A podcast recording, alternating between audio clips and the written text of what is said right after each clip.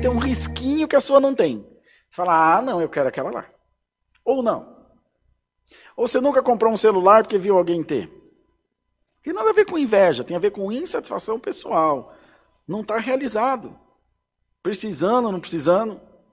Uma roupa.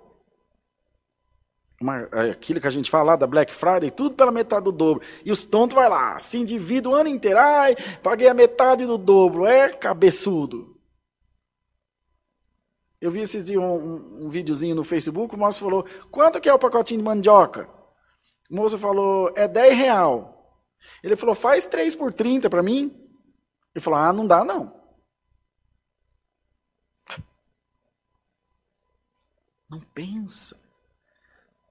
E a palavra diz: pede saber. Se alguém de vós tem falta de sabedoria, peça a Deus, que dará liberalmente, assim, ó, de pancada, de montão.